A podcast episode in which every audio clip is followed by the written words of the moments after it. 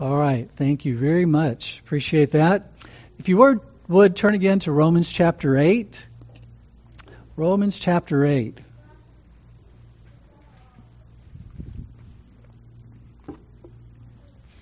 We've been going through a series on the love of God and especially wanting to encourage us to trust the love of God and to trust the love of God in every situation, in every relationship that ultimately, when the Bible calls us to trust in God, it's calling us to trust in God's love for us, uh, to trust Him to do us good, to trust Him to be loving us and to always love us. And so that's why 1 John 4:16 says we have come to know and have believed the love which God has for us.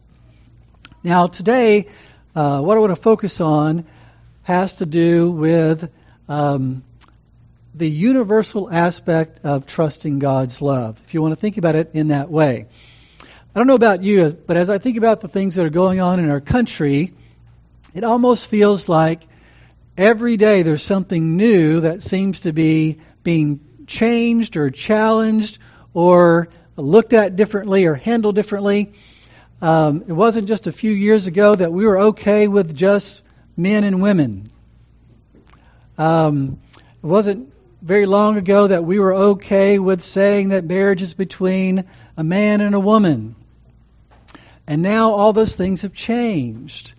And so it seems like more and more, just about everything in our country seems to be being overturned and changed and challenged. And um, it's not surprising. I think um, a while back, I mentioned a video that I saw that's entitled Eight Predictions for the World in 2030. And it talks about eight different things that the leaders in the World Economic Forum um, believe will happen or would like to see happen. And two of those things is the first one is you will own nothing and you will be happy, which is an amazing statement that um, their goal at least these leaders were talking about, their goal is to get to us to a place in the world where the rank and file owns nothing. Now, somebody has to own it, but the idea is that the rank and file, most people, will own nothing and be happy. And it's really interesting because what we're going to talk about today in Romans 8 is just the opposite. That the promises that we have in Christ is not that we will own nothing and be happy, is that we will own everything and be happy.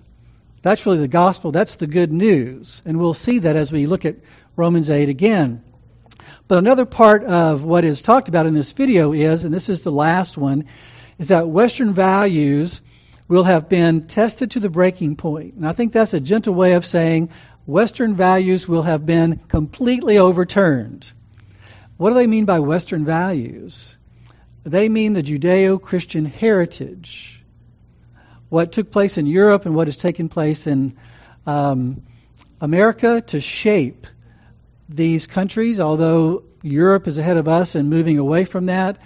But the idea is that the things that have undergirded our society that are based on the Bible, they're biblical principles, biblical morality, those things will be overturned and changed. And somehow they want to maintain a kind of democracy, even though those things are no longer the case. And we know that our founding fathers said if you basically get rid of Christianity, you get rid of everything that we've built our nation on in terms of principles and morals.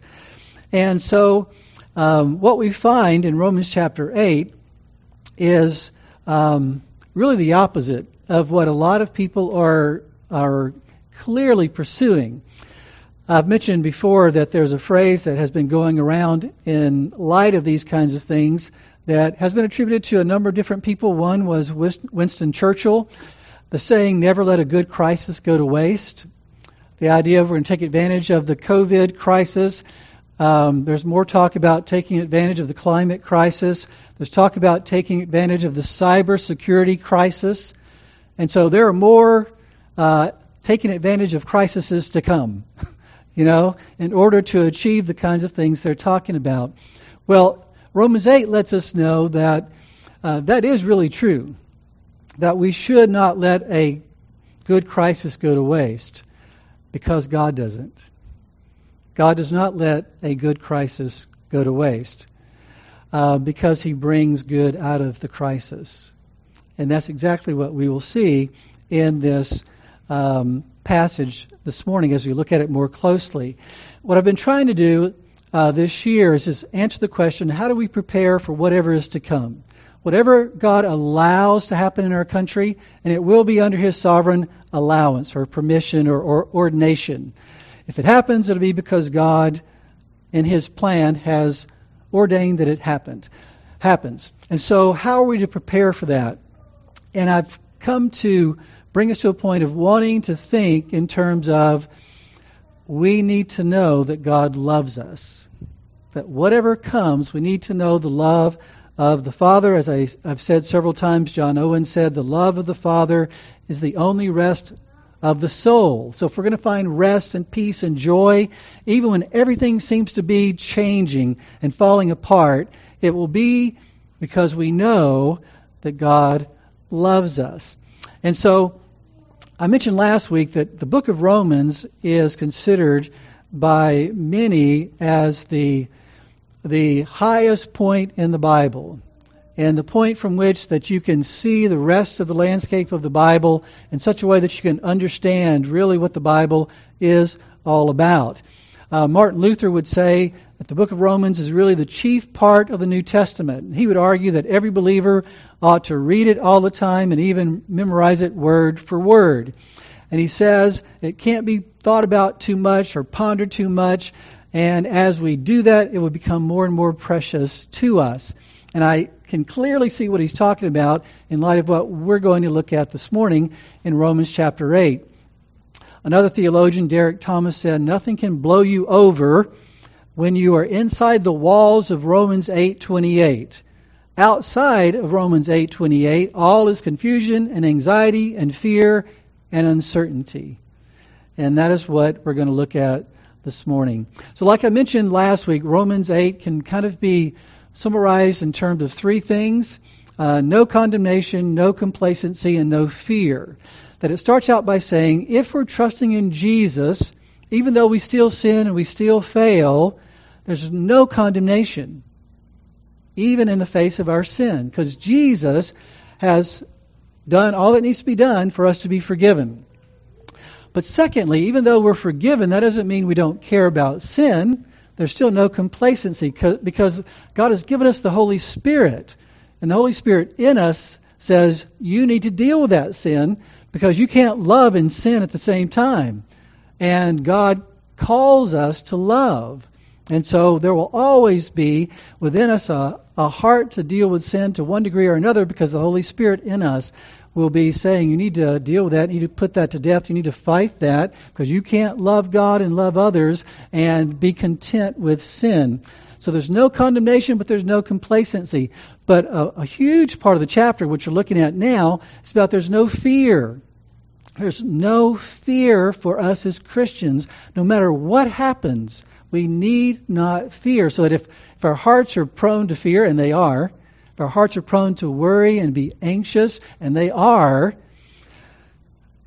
we need to be reminded that that is a failure to believe what God is telling us in His Word, and we need to fight that. We need, we need not to think that um, it's just normal. It's normal for sinners, but it's not meant to be normal for us as Christians. It's something that we should want to see ourselves grow in and fight on a daily basis because we want to reflect that we really believe that our Father loves us. We want to communicate to people that I have a Father and He's sovereign and He's good and He loves me. And when I'm overcome with fear and anxiety, that raises questions about whether or not I have a Father who's sovereign and good, and whether or not I can trust him to love me in every situation. And so let's look again at verses 15 through the end of the chapter, and we'll highlight certain things along these lines this morning. So in verse 15, Paul says, For you have not received a spirit of slavery leading to fear again. That's where the no fear comes in. But you have received a spirit of adoption as sons by which we cry out, Abba, Father. The Spirit Himself testifies with our spirit that we are children of God. And if children, heirs also, heirs of God, and fellow heirs with Christ, if indeed we suffer with Him, so that we may also be glorified with Him. For I consider that the sufferings of this present time are not worthy to be compared with the glory that is to be revealed to us. For the anxious longing of the, of the creation waits eagerly for the revealing of the sons of God. For the creation was subjected to futility, not willingly, but because of him who subjected it, in hope that the creation itself also will be set free from its slavery to corruption into the freedom of the glory of the children of God. For we know that the whole creation groans and suffers the pains of childbirth together until now. And not only this, but we but also we ourselves having the first fruits of the Spirit, even we ourselves groan within ourselves, waiting eagerly for our adoption as sons, the redemption of our body. For in hope we have been saved. But hope that is seen is not hope. For who hopes for what he already sees? But if we hope for what we do not see, with perseverance we wait eagerly for it. In the same way, the Spirit also helps our weakness, for we do not know how to pray as we should but the Spirit Himself intercedes for us with groanings too deep for words. And He who searches the hearts knows what the mind of the Spirit is, because He intercedes for the saints according to the will of God. And we know that God causes all things to work together for good to those who love God, to those who are called according to His purpose. For those whom He foreknew, He also predestined to become conformed to the image of His Son, so that He would be the firstborn among many brethren. And um, these whom he predestined, he also called, and these whom he called, he also justified, and these whom he justified, he also glorified. What then shall we say to these things? If God is for us, who is against us? He who did not spare his own son, but delivered him over for us all, how will he not also with him freely give us all things? Who will bring a charge against God's elect? God is the one who justifies. Who is the one who condemns? Christ Jesus is he who died, yes, rather, who was raised, who is at the right hand of God, who also intercedes for us. Who will separate us from the love of Christ? Will tribulation or distress or persecution or famine or nakedness or peril or sword? Just as it, as it is written, For your sake we are being put to death all day long. We were considered as sheep to be slaughtered. But in all these things, we overwhelmingly conquer through him who loved us. For I am convinced that neither death, nor life, nor angels, nor principalities, nor things present, nor things to come, nor powers, nor height, nor depth, nor any other created thing will be able to separate us from the love of God which is in Christ Jesus our Lord. So here we're talking about the love of the Father for his children. And the children of God are all those who have repented of their sins and entrusted themselves to Jesus as Lord and Savior.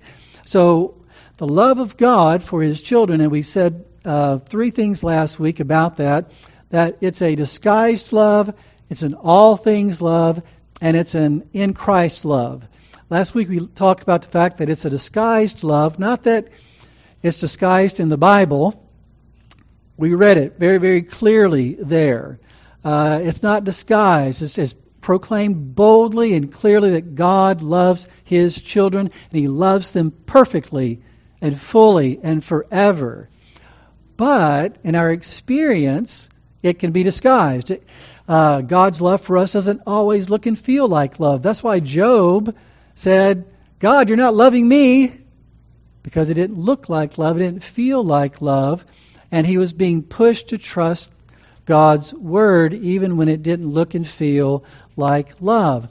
But we talked about the fact that it says uh, a couple times here in this passage that one day Jesus will be revealed and one day the sons of God will be revealed. The word revealed there means to unveil.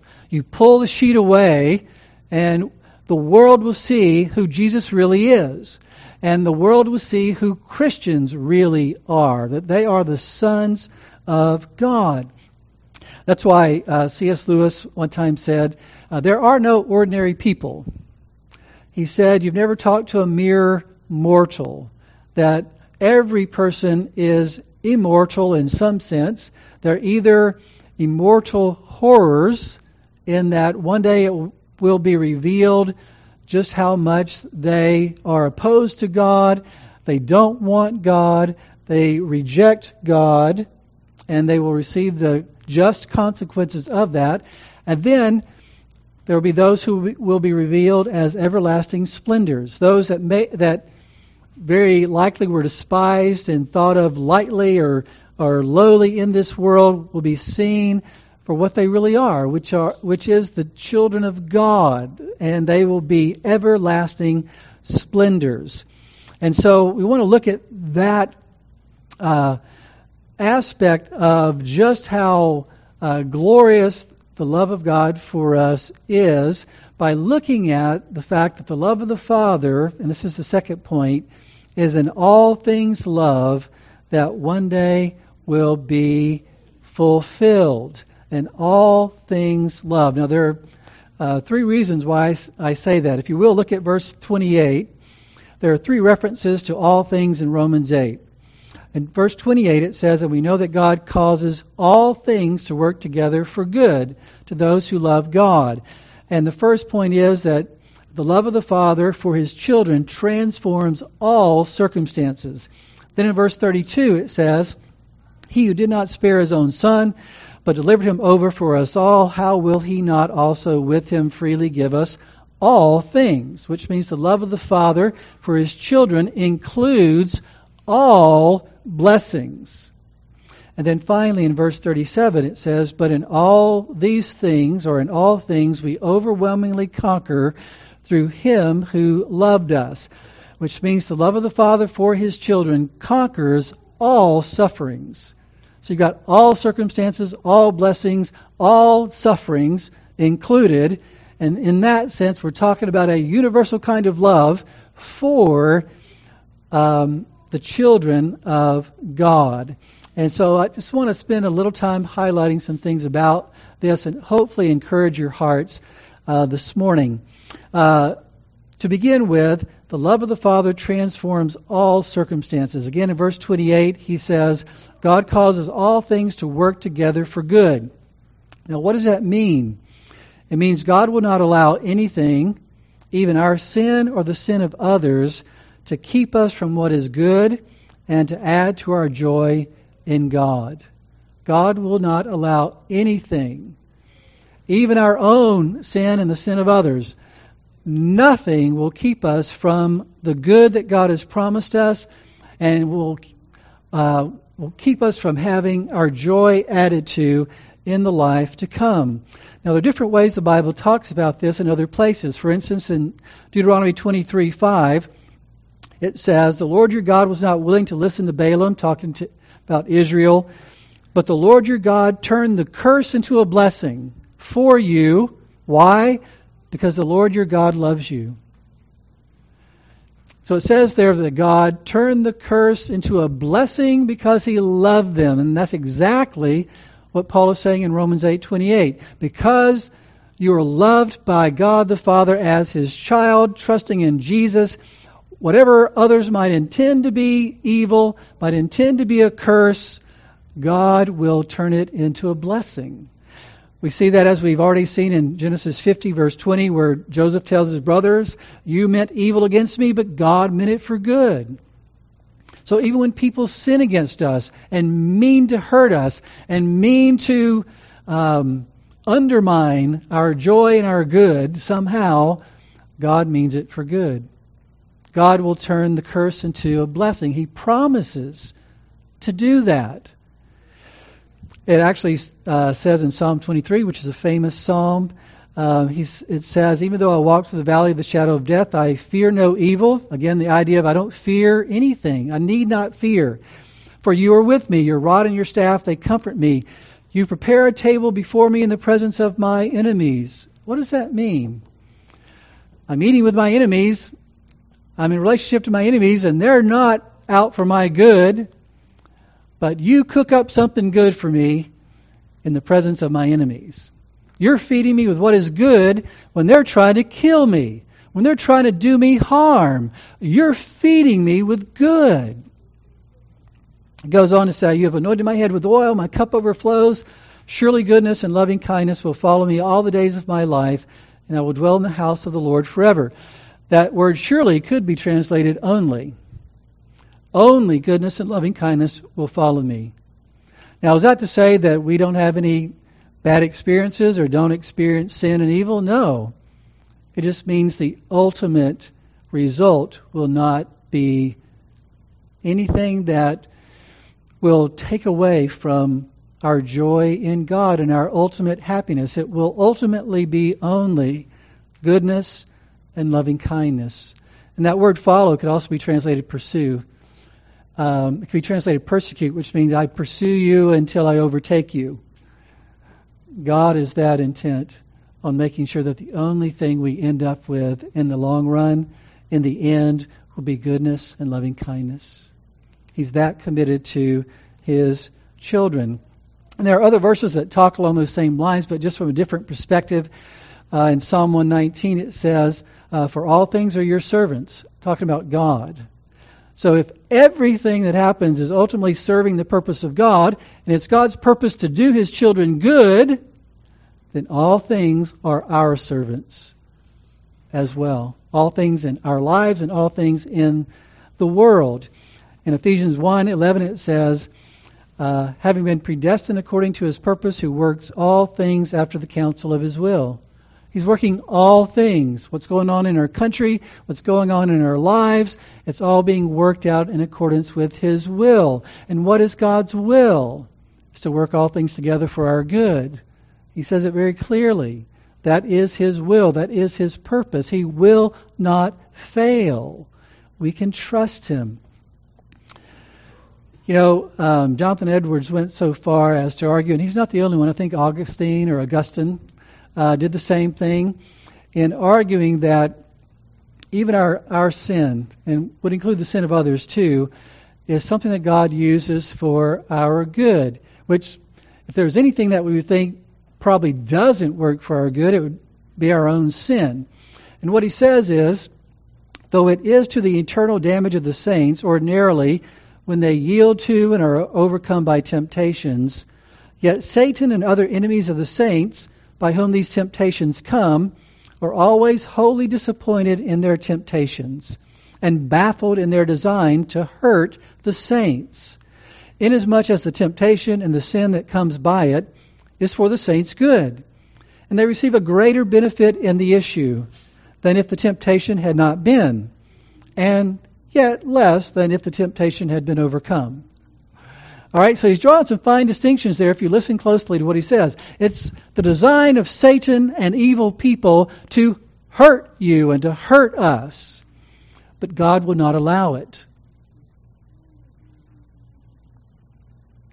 God will not allow it. He will even turn the temptations we face and even our failures to obey into our good. Now, Edwards would say, not as much good as if we had obeyed. And Paul could say in other places, if you take that and say, uh, let's do evil that good might come, Paul could say, uh, may you be condemned by thinking that. That's a totally wrong uh, way of thinking, that just because God is so gracious and so powerful and so loving toward his children that he will turn even our sin into something good doesn't mean we should not be concerned about sin at all. And John could say we need to watch over our lives that we not lose what we could lose. And yet, even in our failures and sin, God will not allow us to not, in some sense, benefit out of His gracious kindness to us. And so, uh, that's what we see going on here when it talks about God works all things together for good. And who does he do that for? In verse 29, it talks about those he foreknew. Now, some people take that as those who those he knew before they were born, but that would include everybody. Some take that as though he knew, those he knew would trust in Christ. but that's not really what he's talking about here. The word for for foreknew, based on the idea of the word know as it's used in Scripture, is really being used here in terms of to love beforehand or to set one's love upon someone beforehand. I loved you before I even met you, so to speak, or before I even created you. It's, it's a for love, to love beforehand. So when it says that God causes all things to work together for good to those who love God, that doesn't mean we've earned that by loving God, because the only reason I would ever love God is because He's loved me first. I've been for loved. I've been loved before I started loving Him, and that results in my being loved. Um, and then there's a chain here. I could spend a lot of time on all these. I'm going to have to move us through here, but there's a chain here uh, that starts with the idea of being loved beforehand, before the world, that goes on to talk about being predestined and called and justified and glorified. and that's an unbroken and unbreakable chain, which means if you've experienced one, you will experience the others. And so if you've been foreloved, you will, will have been predestined and called and justified and glorified. And obviously, glorified means, in a sense, in God's mind, it's already happened, even though it hasn't happened for us yet. It's in the past tense. And so to foreknow love, or excuse me, to foreknow means to love beforehand. To predestine means to be marked out beforehand for a purpose. To call means to work in that person's heart to cause them to trust when they would not trust otherwise. To justify means to declare righteous though ungodly. And that's something we need to be reminded of every day. And then finally, to glorify means to be made like Christ. And that's what he says, is that God is at work to do us good, and ultimately that doing us good means to make us like Jesus. That it's not just the idea of giving us, you know, cookies and ice cream. It's the idea of making us like Christ. Um, which, like it says in Romans 12, do not be conformed to this world, but be transformed by the re- renewing of your mind. What is God doing in our lives right now? He's seeking to transform our minds. He's seeking to renew our minds so that we begin to live more and more according to the will of God. Someone has said, it is God's plan that his people become like his son, not that they should just muddle along in a modest respectability. You see, we're prone to just, just thinking, well, I think I'm good enough. I don't think I really need to grow much. I think I'm better than a lot of people I know. And God says, I'm not going to leave you in uh, modest respectability. I'm going to make you like Jesus. And I'm going to do whatever it takes to make you like Jesus because if you're going to have the joy of Jesus, you got to be like Jesus. And Jesus said, I want them to have my joy. And the Father says, Great, I'm going to make them like you. That's what's going on in our lives. Uh, someone else said, uh, Jesus Christ did not suffer so that you would not suffer. He suffered so that when you suffer, you'll become like him. He did not suffer so you would not suffer and I would not suffer, except in the sense of eternal punishment and wrath. But he did not suffer so that we would not have hard times and difficulties and things like that. But he suffered so that we might grow through them and become more like Christ and indeed have the joy of Jesus. Indeed, someone else has said it's God's um, work in love to achieve the highest possible goal. That when God says, I'm going to make you like my son, he could not do anything better for you. He could not do anything better for me. That's the highest possible blessing, is to be made like Jesus and then to enjoy that which Jesus enjoys. And so that's why I say the first point out of Romans 8 28 is that the love of the Father for his children transforms all of our circumstances. The second thing in verse 32 is that the love of the Father includes all blessings. It says, If he didn't spare his own son, but delivered him over for us all, how will he not also with him freely give us all things? Back up in verse 17, it says that we are heirs of God and fellow heirs or co heirs with Christ. An heir is a child who receives what belongs to the father. And if our Father's God, and God created everything and He owns everything, what do you get if you inherit what belongs to the Father? Or you can look at it from the perspective if the Father has given everything to the Son, and we are united with the Son, what do we get? We get everything that's been given to the Son. And what has the Father given the Son? All things. The Bible says the Father has given all things into the hands of the Son. Now, the Bible talks about that in different ways. In one sense, in Romans 4, it talks about the fact that Abraham would be uh, heir of the world. Uh, in other places, it talks about us inheriting the kingdom. So, in different ways, the Bible talks about us inheriting everything that God owns. But most importantly, the Bible also talks in terms of inheriting God. Not in the sense that we somehow control God or we become God or anything like that, but it talks in this way. In Joshua 13:33, it talks about the Levites, the tribe of Levi, it says, God did not give them an inheritance, but the Lord, the God of Israel, is their inheritance. In Psalm 16 it says, The Lord is the portion of my inheritance and my cup. Or in Psalm 119, the Lord is my portion, meaning the inheritance really is God. And it's pictured in the book of Revelation as God dwelling with us and being among us and having face to face fellowship with God. That that is truly our inheritance. You can think about it this way um, God elects a people to save out of sin, He gives them to His Son, and then He gives everything He has to them. There could not be a greater gift. God could not give you anything greater. That's why Paul could say that the sufferings that we experience, this is in verse 18, uh, cannot be compared with the glory that is to be revealed to us. Now, it's true that there are some horrific things that people go through in this life. Truly horrific. And Paul isn't downplaying the, hor- the horrific nature of what a lot of people experience, maybe even you have experienced in your life. He's not downplaying that.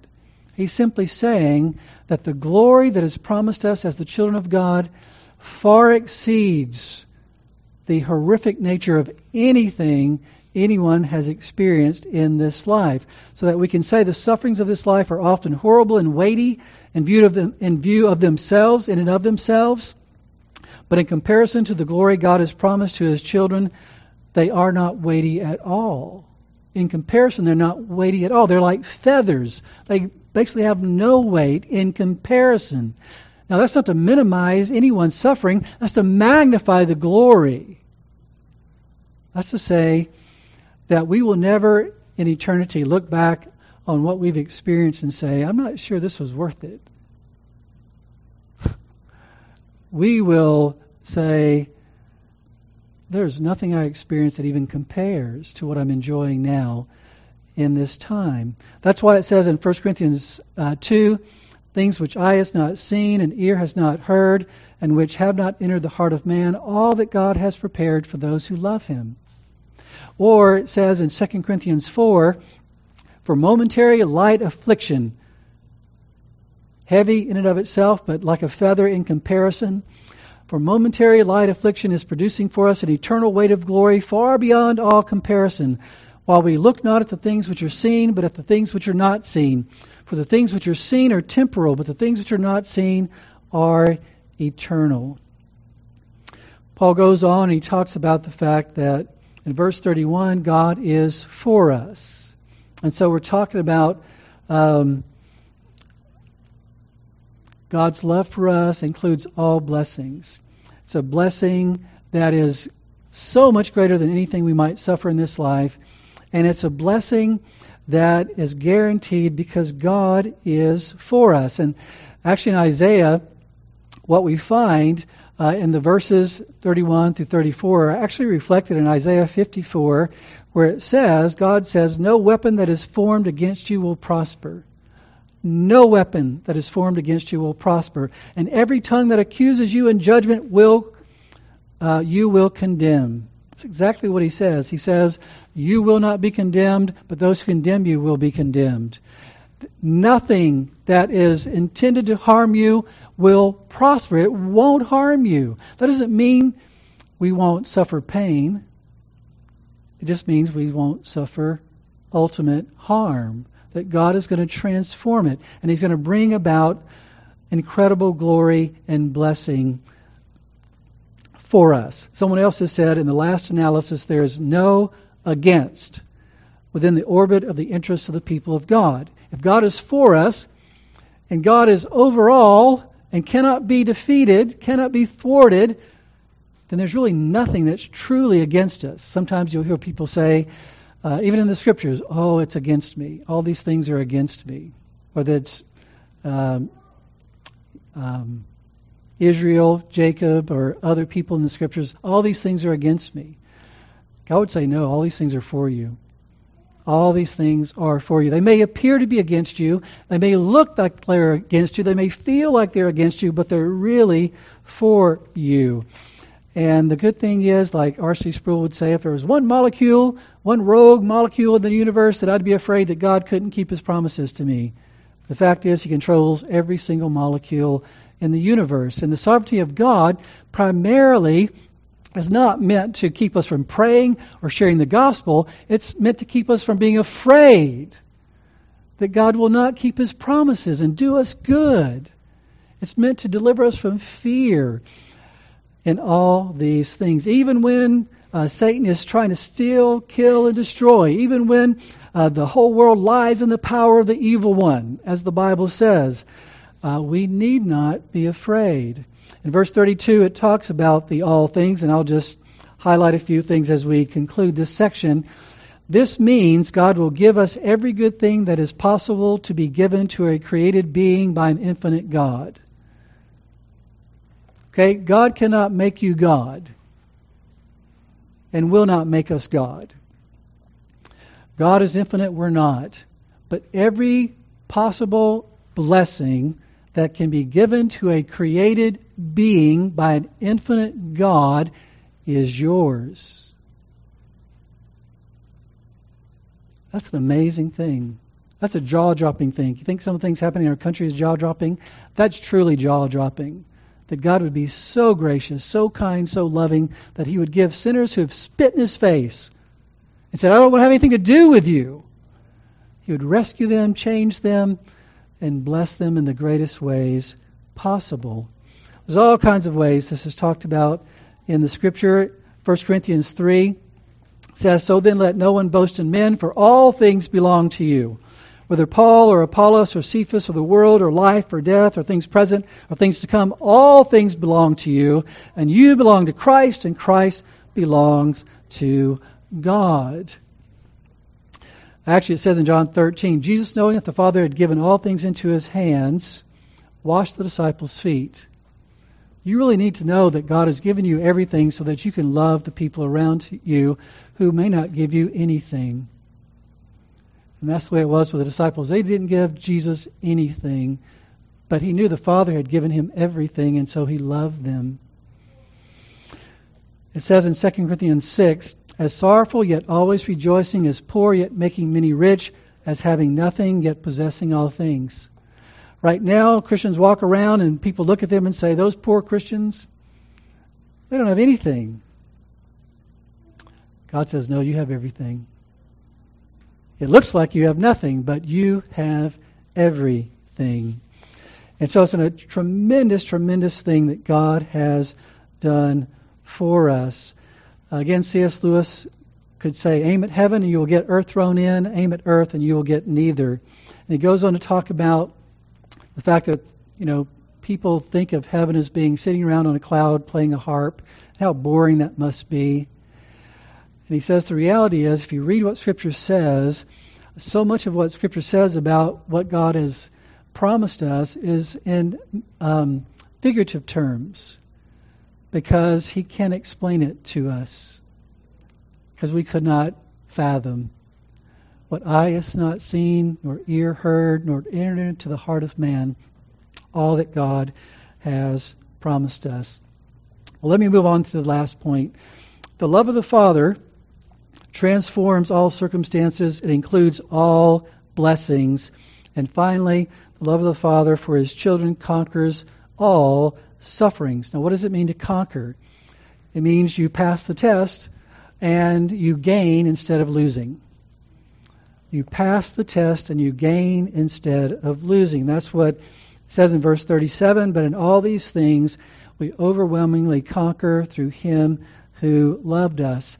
Now, back up in verse 17, Paul says, uh, We will be glorified if we suffer with him.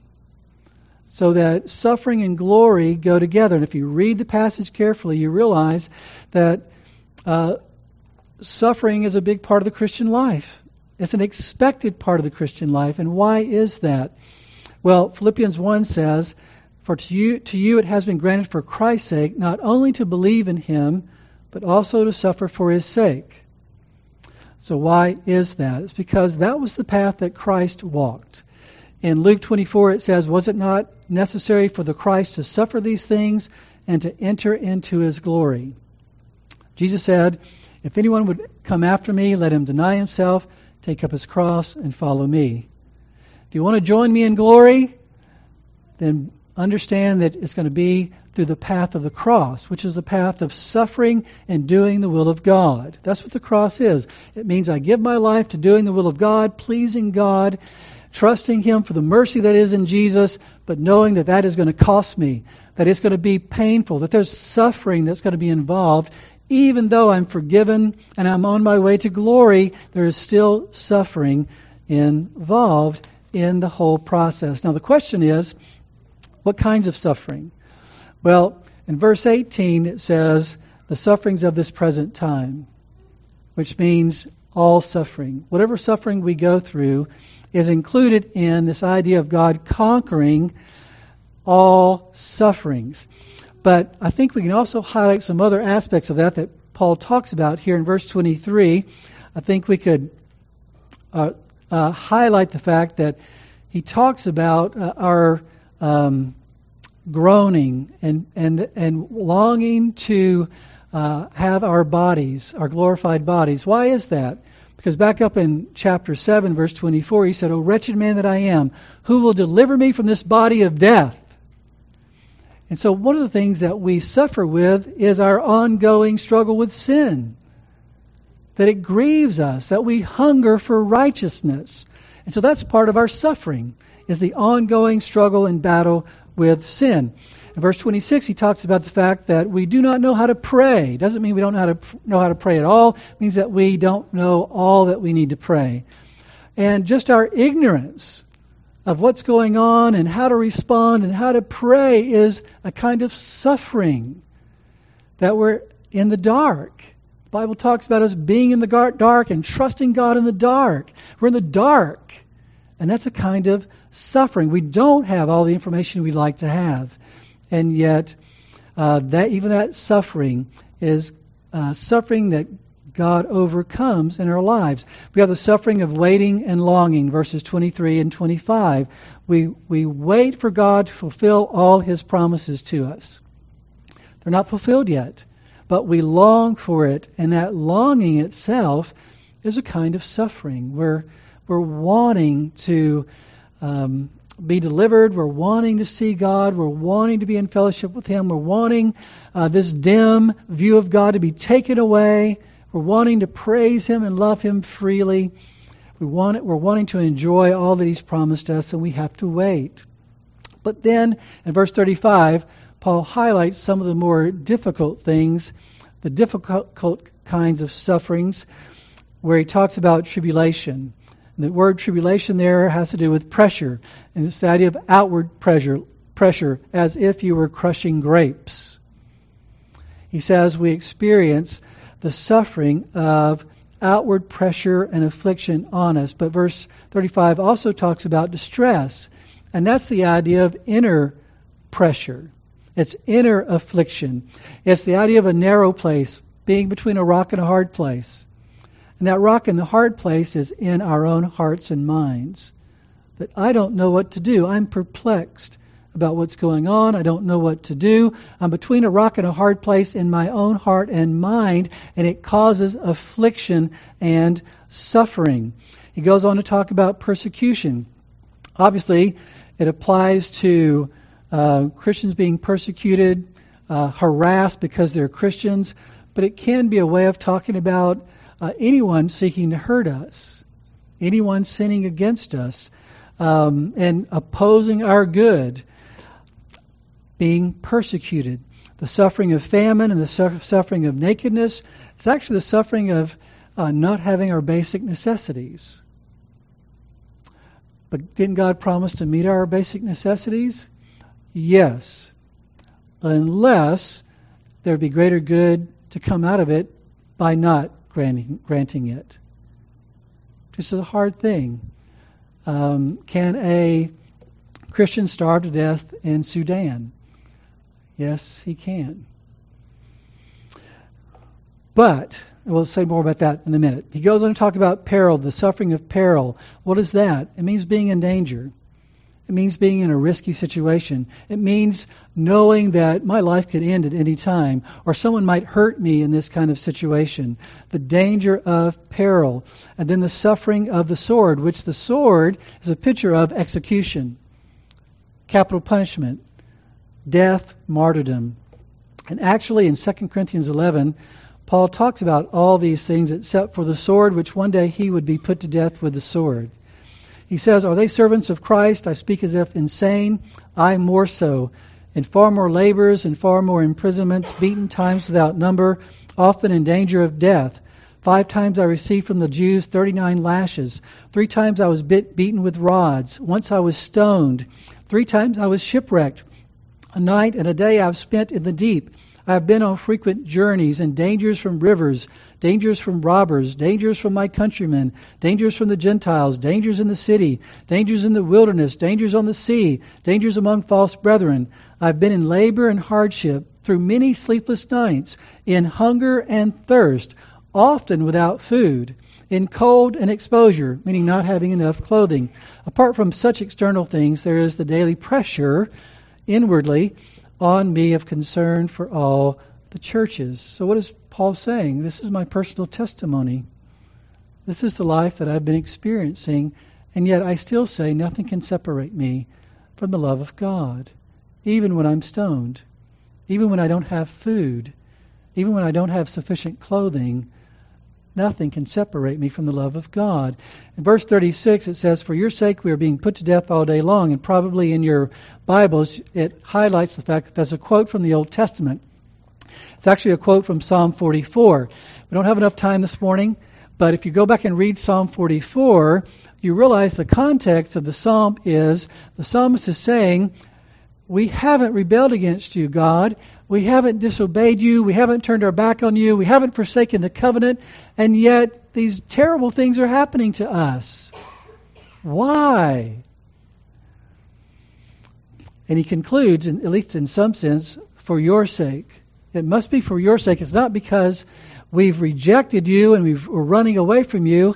There must be something else going on here. And ultimately, you read the book of Job and you find out Job suffered, but it wasn't because of his own sin. It's because God was up to something else in his life. And in John 9, you see the man born blind, and they say, okay, who sinned? This man or his parents? Being born blind? And Jesus says, neither one. It says it was so the works of God might be displayed in him. That's why he was born blind. And so we have all these things, and, and all of this is the basis for um, commands that we find in Scripture where it says, always give thanks for all things. Uh, all that we've been talking about is the background for that. When God says give thanks for all things, in 1 Thessalonians, he says in everything give thanks. So in every situation give thanks, for all things give thanks. How do you do that? You have to believe that God the Father is loving, with a, loving you with an all things love. And then you're free to say thank you in the midst of that. I mentioned um, Paul being stoned. It's a fascinating chapter. Acts 14, maybe you want to go back and read that, where um, the people are wanting to worship um, Paul and Silas, and then they keep them from doing that. In the next verse, they stone Paul. People are fickle. Don't ever put your hope in people. Put your hope in the Lord. That's what the Bible says. He's not fickle. He's always going to be pursuing your love. He's always going to be loving you. He's not going to want to you know, do you good one day and he's going to kill you the next day in terms of seeking to hurt you. He's, he's faithful. And yet, the Bible says uh, they stoned him and thought he was dead, which means they thought they did a pretty good job. And he got up. I don't know if he was actually dead and God raised him from the dead, or if they just thought he was dead. But either way, he got up, and you don't walk away from being stoned without being pretty beat up. The Bible says he goes on and he preaches in other cities, and then he comes back and appears to the people that knew that he was stoned, and you could bet he still had bruises and things on his body. And what does he tell them? He says, Through many tribulations we must enter the kingdom of God. He's like Jonah. Jonah goes through the experience the whale, uh, with the whale, gets out, probably white as a sheet, and says, Repent. And they think, well, maybe we should. And Paul is all beaten up, just been stoned, and says, I guarantee you, through many tribulations, we must enter the kingdom of God. He was a walking testimony of what the Christian life looks like. But he did not say that we should doubt the love of God. And why is that? In verse 37 it says, Because in all these things we overwhelmingly conquer. The KJV says we're more than conquerors. Someone has said a conqueror is, is a person who defeats the enemy. Someone who's more than a conqueror causes the enemy to be a helper.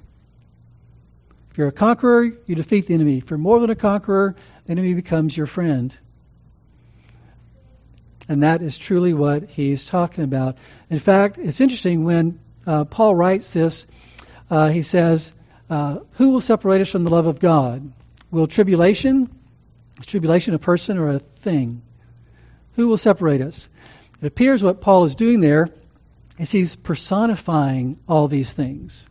And he's picturing them as contestants in a ring. And he's sort of like in, in this corner, standing six foot ten inches and weighing 390 pounds, is the man child Tribulation the Terrible and reaching around the ring are his colleagues, distress the perplexer, and persecution the harasser, and famine the hungry, and nakedness the needy, and peril the risky, and sword the executioner. But in this corner is weak, feeble, sinful Christian, who all he has going for him is the infinite, glorious God of the universe. No contest. No contest more than conquerors, more than conquerors. In fact, the word for overcomer is hyper conqueror or superman. Who are the real supermen? You know, we like to watch Marvel comics and DC movies and stuff like that. We like to watch super people. The Bible says there are super people on this planet. They're called Christians. Um, R.C. Sproul could say, we are not just more than conquerors, but super conquerors. We are supermen.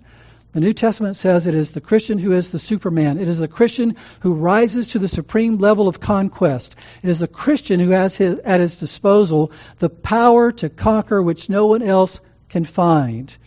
In Christ, we don't conquer people in bloodbaths of fights, but we conquer trouble, hardship, persecution, famine, nakedness, danger, and sword. How much more strength does it take to conquer distress and persecution or, or peril than it does to beat up somebody on the street corner?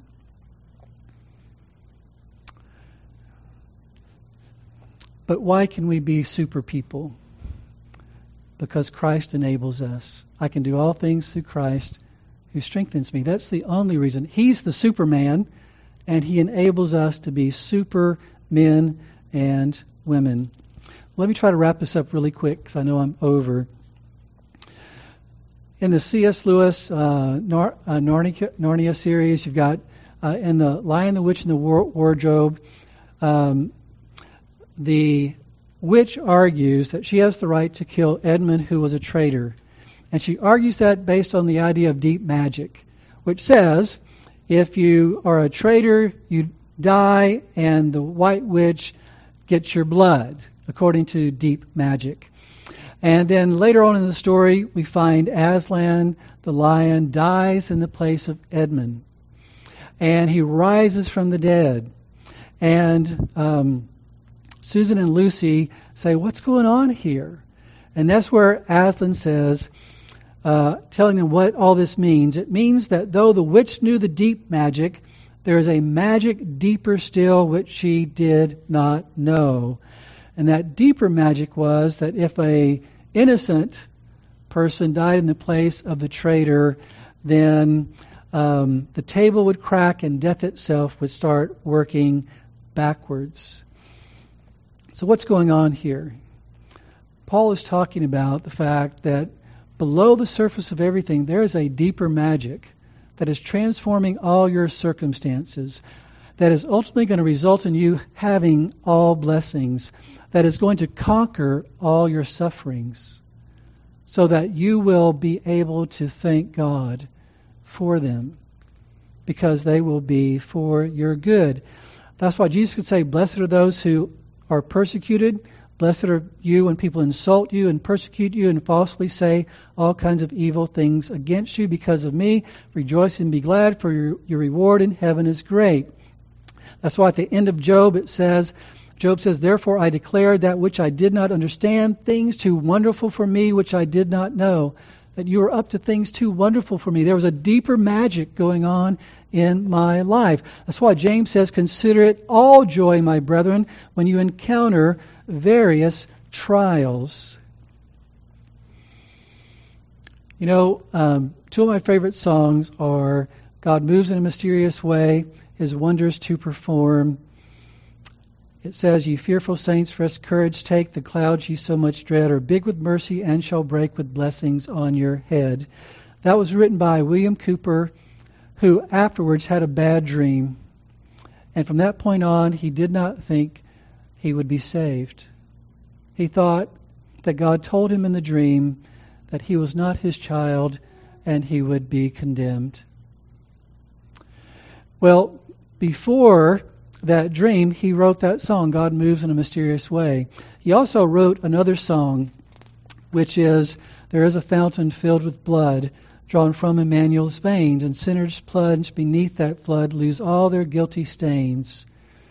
It says it Ere since by faith I saw the stream thy flowing wound supply, redeeming love has been my theme and shall be till I die.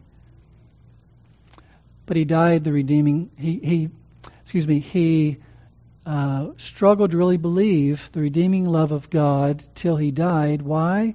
Because he had a bad dream. People often talk about their experiences as this is just a bad dream. This whole thing is so horrible, it's just a bad dream. Are you trusting God's word of love for you and to you above all your experiences? That's the point. Let's pray. Father, we just pray um, that you'd help us to receive your word. Help us to believe that you are transforming all our circumstances into that which will truly benefit us and do us good. That you have promised us all blessings and that you are conquering all of our suffering so that they ultimately will be